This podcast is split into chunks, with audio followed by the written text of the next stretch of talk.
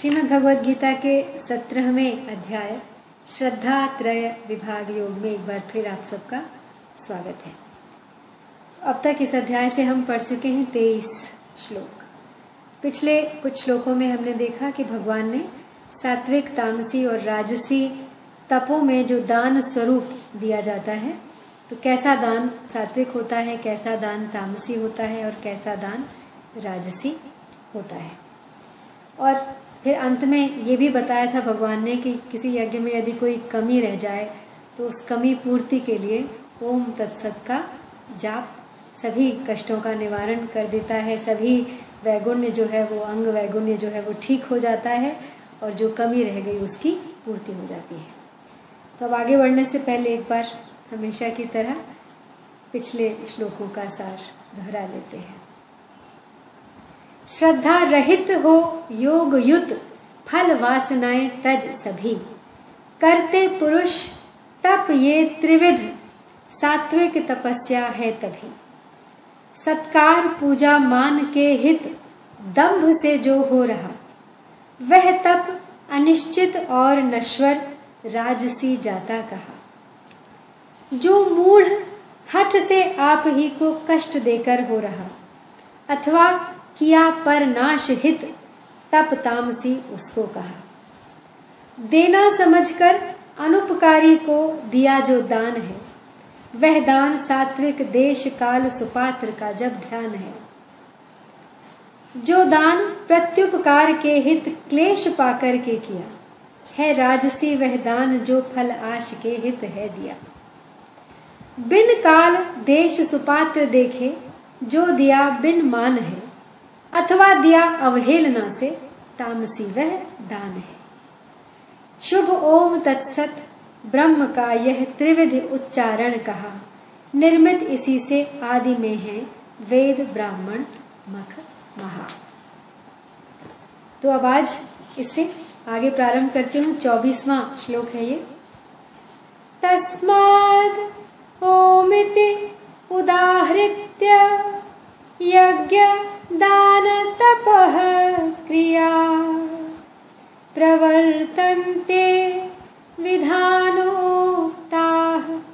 सततम ब्रह्मवादिनां। वैदिक सिद्धांतों को मानने वाले पुरुषों की शास्त्र विधि से नियत यज्ञ, दान और तप रूप क्रियाएं सदा ओम इस परमात्मा के नाम का उच्चारण करके ही आरंभ होती हैं। तो तस्माद ओम इति उदाहृत्य ब्रह्मवादी नाम। तो वेदवादी के लिए, अर्थात वेदों को मुख्य मानने वाला जो वैदिक संप्रदाय है, उसके लिए ओम का उच्चारण करना खास बताया है। वे ओम का उच्चारण करके ही वेद पाठ, यज्ञ, दान, तप आदि शास्त्र वेद क्रियाओं में प्रवृत्त होते हैं। क्योंकि जैसे गाय सांड के बिना फलवती नहीं होती, ऐसे ही वेद की जितनी ऋचाएं हैं, श्रुतियां हैं, वे सब ओम का उच्चारण किए बिना फलवती नहीं होती, अर्थात फल नहीं देती। तो ओम का सबसे पहले उच्चारण क्यों किया जाता है? कारण कि सबसे पहले ओम यानी प्रणव प्रकट हुआ है। उस प्रणव की 3 मात्राएं हैं। उन मात्राओं से त्रिपदा गायत्री प्रकट हुई हैं और त्रिपदा गायत्री से ऋक्, साम और यजु, ये वेद त्रयी, तीनों वेद प्रकट हुए हैं। इस दृष्टि से ओम सबका मूल है और इसी के अंतर्गत गायत्री भी है तथा सब के सब वेद भी हैं। अतः जितनी वैदिक क्रियाएं की जाती हैं, वे सब ओम का उच्चारण करके ही की जाती हैं। अगला श्लोक है। तत् इत्यन भिसंध्याय फलम यज्ञ तपः क्रिया, दान क्रियाश्च विविधाः, क्रियन्ते मोक्षकांक्षिभिः। केवल उस परमात्मा की प्रसन्नता के उद्देश्य से किंचित मात्र भी फल की इच्छा न रखकर शास्त्रीय तप, ज्ञान आदि शुभ कर्म किए जाएं। कारण कि विहित निषिद्ध शुभ कर्म आदि क्रिया मात्र का आरंभ होता है, समाप्ति होती है। ऐसे ही उस क्रिया का जो फल होता है, उसका भी संयोग होता है और वियोग होता है। अर्थात कर्म फल के भोग का भी आरंभ होता है और समाप्ति होती है, परंतु परमात्मा तो उस क्रिया और फल भोग के आरंभ होने से पहले भी हैं तथा क्रिया और फल भोग की समाप्ति के बाद भी हैं, एवं क्रिया और फल भोग के समय भी वे वैसे के वैसे ही हैं। तो परमात्मा की सत्ता नित्य निरंतर है। अनभिसंध्याय फलम, इनका तात्पर्य है कि अत्यंत नित्य निरंतर रहने वाले तत्व की स्मृति रहनी चाहिए और नाशवान फल की अभिसंधि बिल्कुल नहीं रहनी चाहिए। नित्य निरंतर वियुक्त होने वाले, प्रतिक्षण अभाव में जाने वाले इस संसार में जो कुछ देखने सुनने और जानने में आता है उसी को हम प्रत्यक्ष सत्य मान लेते हैं और उसी की प्राप्ति में हम बुद्धिमानी बल को सफल मानते हैं। इस परिवर्तनशील संसार को प्रत्यक्ष मानने के कारण ही सदा सर्वदा सर्वत्र परिपूर्ण रहता हुआ भी वह परमात्मा हमें प्रत्यक्ष नहीं दिखाई देता। इसलिए एक परमात्मा प्राप्ति का ही उद्देश्य रखकर उस संसार का अर्थात अहंता ममता यानी मैं और मेरेपन का त्याग करके उन्हीं की दी हुई शक्ति से यज्ञ आदि को उन्हीं का मानकर निष्काम भाव पूर्वक उन्हीं के लिए यज्ञ आदि शुभ कर्म करने चाहिए। तो भगवान के भक्त भगवान का उद्देश्य रखकर तत्पद के बोधक राम, कृष्ण, गोविंद, नारायण, वासुदेव, शिव आदि नामों का उच्चारण करके सब क्रियाएं आरंभ करते हैं।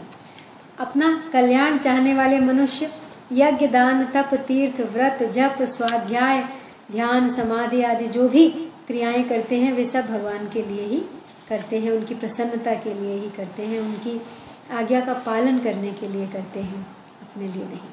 कारण कि जिनसे क्रियाएं की जाती हैं वे शरीर, इंद्रियां, अंतःकरण आदि सभी परमात्मा के ही हैं, हमारे नहीं। तो जब शरीर आदि हमारे नहीं हैं तो घर, जमीन, जायदाद, रुपए, पैसे, कुटुंब आदि भी हमारे नहीं हैं, ये सभी प्रभु के हैं और इनमें जो सामर्थ्य, समझ आदि है वह भी सब प्रभु की ही है और हम खुद भी प्रभु के ही हैं। हम प्रभु के हैं, प्रभु हमारे हैं, इस भाव से वे सब क्रियाएं प्रभु की प्रसन्नता के लिए ही करते हैं। तो परमात्मा के लिए परोक्षवाचक तत् यानी वह पद प्रयोग का तात्पर्य है कि परमात्मा अलौकिक है, उत्तम पुरुषस्त्वन्य वे विचार के विषय नहीं है, प्रत्युत श्रद्धा और विश्वास के विषय है। तो अब 24वें श्लोक में ओम की और 25वें श्लोक में तत् शब्द की व्याख्या करके अब भगवान आगे के दो श्लोकों में 5 प्रकार से सत शब्द की व्याख्या करते हैं। सद्भावे साधु भावे च सद इत्येतत् प्रयुज्यते प्रशस्ते कर्मणि तथा सत्शब्दः पार्थ युज्यते। यानी हे पार्थ, सत ऐसा यह परमात्मा का नाम सत्ता मात्र में और श्रेष्ठ भाव में प्रयोग किया जाता है तथा प्रशंसनीय कर्म के साथ सत शब्द जोड़ा जाता है, जैसे सद्गुण, सद्भाव, सत्कार। तो सद्भाव परमात्मा है। इस प्रकार परमात्मा की सत्ता होने का नाम ही सद्भाव है। तो उस परमात्मा के निर्गुण, सगुण, साकार, निराकार आदि जितने रूप हैं और सगुण साकार में भी उसके विष्णु, राम, कृष्ण, शिव, शक्ति, गणेश, सूर्य आदि जितने अवतार हैं वे सबके सब सद्भाव के ही अंतर्गत हैं। तो इस प्रकार किसी भी देश, काल, वस्तु आदि में कभी अभाव नहीं होता। ऐसे परमात्मा के जो अनेक रूप हैं, अनेक नाम हैं, अनेक तरह की लीलाएं हैं, वे सब के सब सद्भाव के अंतर्गत ही हैं। साधु भाव यानी परमात्मा प्राप्ति के लिए अलग अलग संप्रदायों में अलग अलग साधन बताए गए हैं। तो उनके हृदय के जो दया, क्षमा आदि श्रेष्ठ उत्तम भाव हैं वे सब के सब साधु भाव के अंतर्गत हैं। अब सत्ता में और श्रेष्ठता में सत शब्द का प्रयोग किया जाता है, अर्थात जो सदा है, जिसमें कभी किंचित मात्र भी कमी और अभाव नहीं होता, ऐसे परमात्मा के लिए, उस परमात्मा की प्राप्ति के लिए दैवी संपत्ति के जो सत्य, क्षमा, उदारता, त्याग आदि श्रेष्ठ गुण हैं उनके लिए सत शब्द का प्रयोग किया जाता है, जैसे सत तत्व, सद्गुण, सद्भाव आदि। तो प्रशस्ते कर्मणि तथा सत्शब्दः पार्थ युज्यते, यानी परमात्म प्राप्ति के लिए अलग अलग संप्रदायों में अलग अलग जितने साधन बताए गए हैं उनमें क्रिया रूप से जितने श्रेष्ठ आचरण हैं वे सब के सब प्रशस्ते कर्मणि के अंतर्गत हैं। इसी प्रकार शास्त्र विधि के अनुसार यज्ञोपवीत, विवाह संस्कार, अन्नदान, भूमिदान, गोदान आदि दान और कुआं बावड़ी खुदवाना, धर्मशाला बनवाना, मंदिर बनवाना, बगीचा लगाना आदि श्रेष्ठ कर्म भी प्रशस्ते कर्मणि के अंतर्गत आते हैं। तो इन सब श्रेष्ठ आचरणों में, श्रेष्ठ कर्मों में सत शब्द का प्रयोग किया जाता है, जैसे सदाचार, सत्कर्म, सत्सेवा, सद्व्यवहार आदि। तो परिशिष्ट भाव यहाँ यही है कि परमात्मा के अस्तित्व या होनेपन को सद्भाव कहते हैं, जिसका कभी अभाव नहीं होता। ना भावो विद्यते सतः। प्राय सभी आस्तिक यह भाव तो मानते ही हैं कि सर्वोपरि जो है कोई विलक्षण शक्ति सदा से है और वह अपरिवर्तनशील है, जो संसार प्रत्यक्ष प्रतिक्षण बदलता है, जिसका अभाव होता है, उसको स्थिर कैसे कहा जाए। अंतःकरण के श्रेष्ठ भावों को साधुभाव कहते हैं और परमात्मा की प्राप्ति कराने वाले होने से श्रेष्ठ भावों के लिए भी सत शब्द का प्रयोग किया जाता है। तो भगवत प्राप्ति के लिए कर्म करने वाले मनुष्य दुर्गति को प्राप्त नहीं होते, क्योंकि उनका फल सत होता है। और जो कर्म स्वार्थ और अभिमान का त्याग करके प्राणी मात्र के हित के भाव से किए जाते हैं वही वास्तव में प्रशंसनीय सत्कर्म होते हैं। तो यज्ञ, तप, दान, तीर्थ, व्रत, पूजा पाठ, विवाह आदि जितने भी शास्त्र विहित शुभ कर्म हैं वे स्वयं ही प्रशंसनीय होने से सत्कर्म हैं। परंतु इन प्रशंसनीय कर्मों का संबंध अगर भगवान के साथ न हो तो ये सत न कहलाकर केवल शास्त्र विहित कर्म मात्र रह जाते हैं। तो यद्यपि दैत्य दानव भी तपस्या आदि प्रशंसनीय कर्म करते हैं, तथापि असद्भाव अर्थात अपने स्वार्थ और दूसरे के अहित का भाव होने से वे बांधने वाले असत कर्म हो जाते हैं। उससे अगर ब्रह्मलोक की प्राप्ति भी हो जाए तो वहां से लौट कर आना पड़ता है। तो अगला श्लोक है, यज्ञे तपसि दाने च स्थितिः सत् इति च उच्यते, कर्म चैव तदर्थीयं सद् इति सेवा अभिधीयते। यानी यज्ञ तथा तप और दान रूप क्रिया में जो स्थिति निष्ठा है वह भी सत है, और उस परमात्मा के निमित्त किया जाने वाला कर्म भी सत है ऐसा कहा जाता है। यज्ञ, तप और दान रूप प्रशंसनीय क्रियाओं में जो स्थिति या निष्ठा होती है वह सत कही जाती है। और किसी की सात्विक यज्ञ में, किसी की सात्विक तप में और किसी की सात्विक दान में जो स्थिति निष्ठा है, इनमें से एक एक चीज के प्रति हृदय में जो श्रद्धा है और इन्हें करने की जो तत्परता है वह सतनिष्ठा कही जाती है। कर्म चैव तदर्थीयम सदित्य अभिधीयते, यानी उन प्रशंसनीय कर्मों के अलावा कर्मों के दो तरह के स्वरूप होते हैं, लौकिक यानी स्वरूप से ही संसार संबंधी और परमार्थिक यानी स्वरूप से ही भगवत संबंधी। अब वर्ण और आश्रम के अनुसार जीविका के लिए यज्ञ, अध्ययन, अध्यापन, व्यवहार, व्यापार, खेती आदि कर्तव्य जो होते हैं, व्यावहारिक कर्तव्य कर्म, खाना पीना, उठना बैठना, चलना फिरना सब लौकिक है। जप, ध्यान, पाठ, पूजा, कथा, कीर्तन, श्रवण, मनन, चिंतन, ध्यान आदि जो कुछ किया जाए सब परमार्थिक है। तो इन दोनों प्रकार के कर्मों को अपने सुख, आराम आदि का उद्देश्य न रखकर निष्काम भाव एवं श्रद्धा विश्वास से केवल भगवान के लिए अर्थात भगवत प्रीत्यर्थ, भगवान की प्रीति के लिए किया जाए तो वे सब के सब तदर्थीय कर्म हो जाते हैं। भगवदर्थ होने के कारण उनका फल सत हो जाता है, अर्थात सत स्वरूप परमात्मा के साथ संबंध होने से वे सभी दैवी संपत्ति हो जाते हैं जो कि मुक्ति देने वाली है। जैसे अग्नि में ठीकरी रख दी जाए तो अग्नि उसको अग्निरूप बना देती है, यह सब अग्नि की ही विशेषता है, जबकि ठीकरी भी अग्निरूप हो जाती। ऐसे ही उस परमात्मा के लिए जो कुछ कर्म किया जाए वह सब सत अर्थात परमात्मा स्वरूप हो जाता है, अर्थात उसी कर्म से परमात्मा की प्राप्ति हो जाती है। उस कर्म में जो भी विशेषता आई है वह परमात्मा के संबंध से ही आई है। वास्तव में तो कर्म में कुछ भी विशेषता नहीं है। यहां तदर्थीयम कहने का तात्पर्य है कि जो ऊंचे से ऊंचे भोगों को, स्वर्ग आदि भोग भूमियों को न चाहकर केवल परमात्मा को चाहता है, अपना कल्याण चाहता है, मुक्ति चाहता है, ऐसे साधक का जितना पारमार्थिक साधन बन गया है वह सब सत्य हो जाता है। इस विषय में भगवान ने कहा है कि कल्याणकारी काम करने वाले किसी की भी दुर्गति नहीं होती। इतनी ही बात नहीं, जो योग का जिज्ञासु होता है वह भी वेदों में स्वर्ग आदि की प्राप्ति के लिए बताए हुए सकाम कर्मों से ऊंचा उठ जाता है, कारण कि वे कर्म तो फल देकर नष्ट हो जाते हैं, पर उस परमात्मा के लिए किया हुआ साधन कर्म नष्ट नहीं होता, प्रत्युत सत्य हो जाता है। तो 25वें श्लोक में निष्काम भाव से कर्म करने वाले की बात आई थी, अनभिसंध्याय फलम।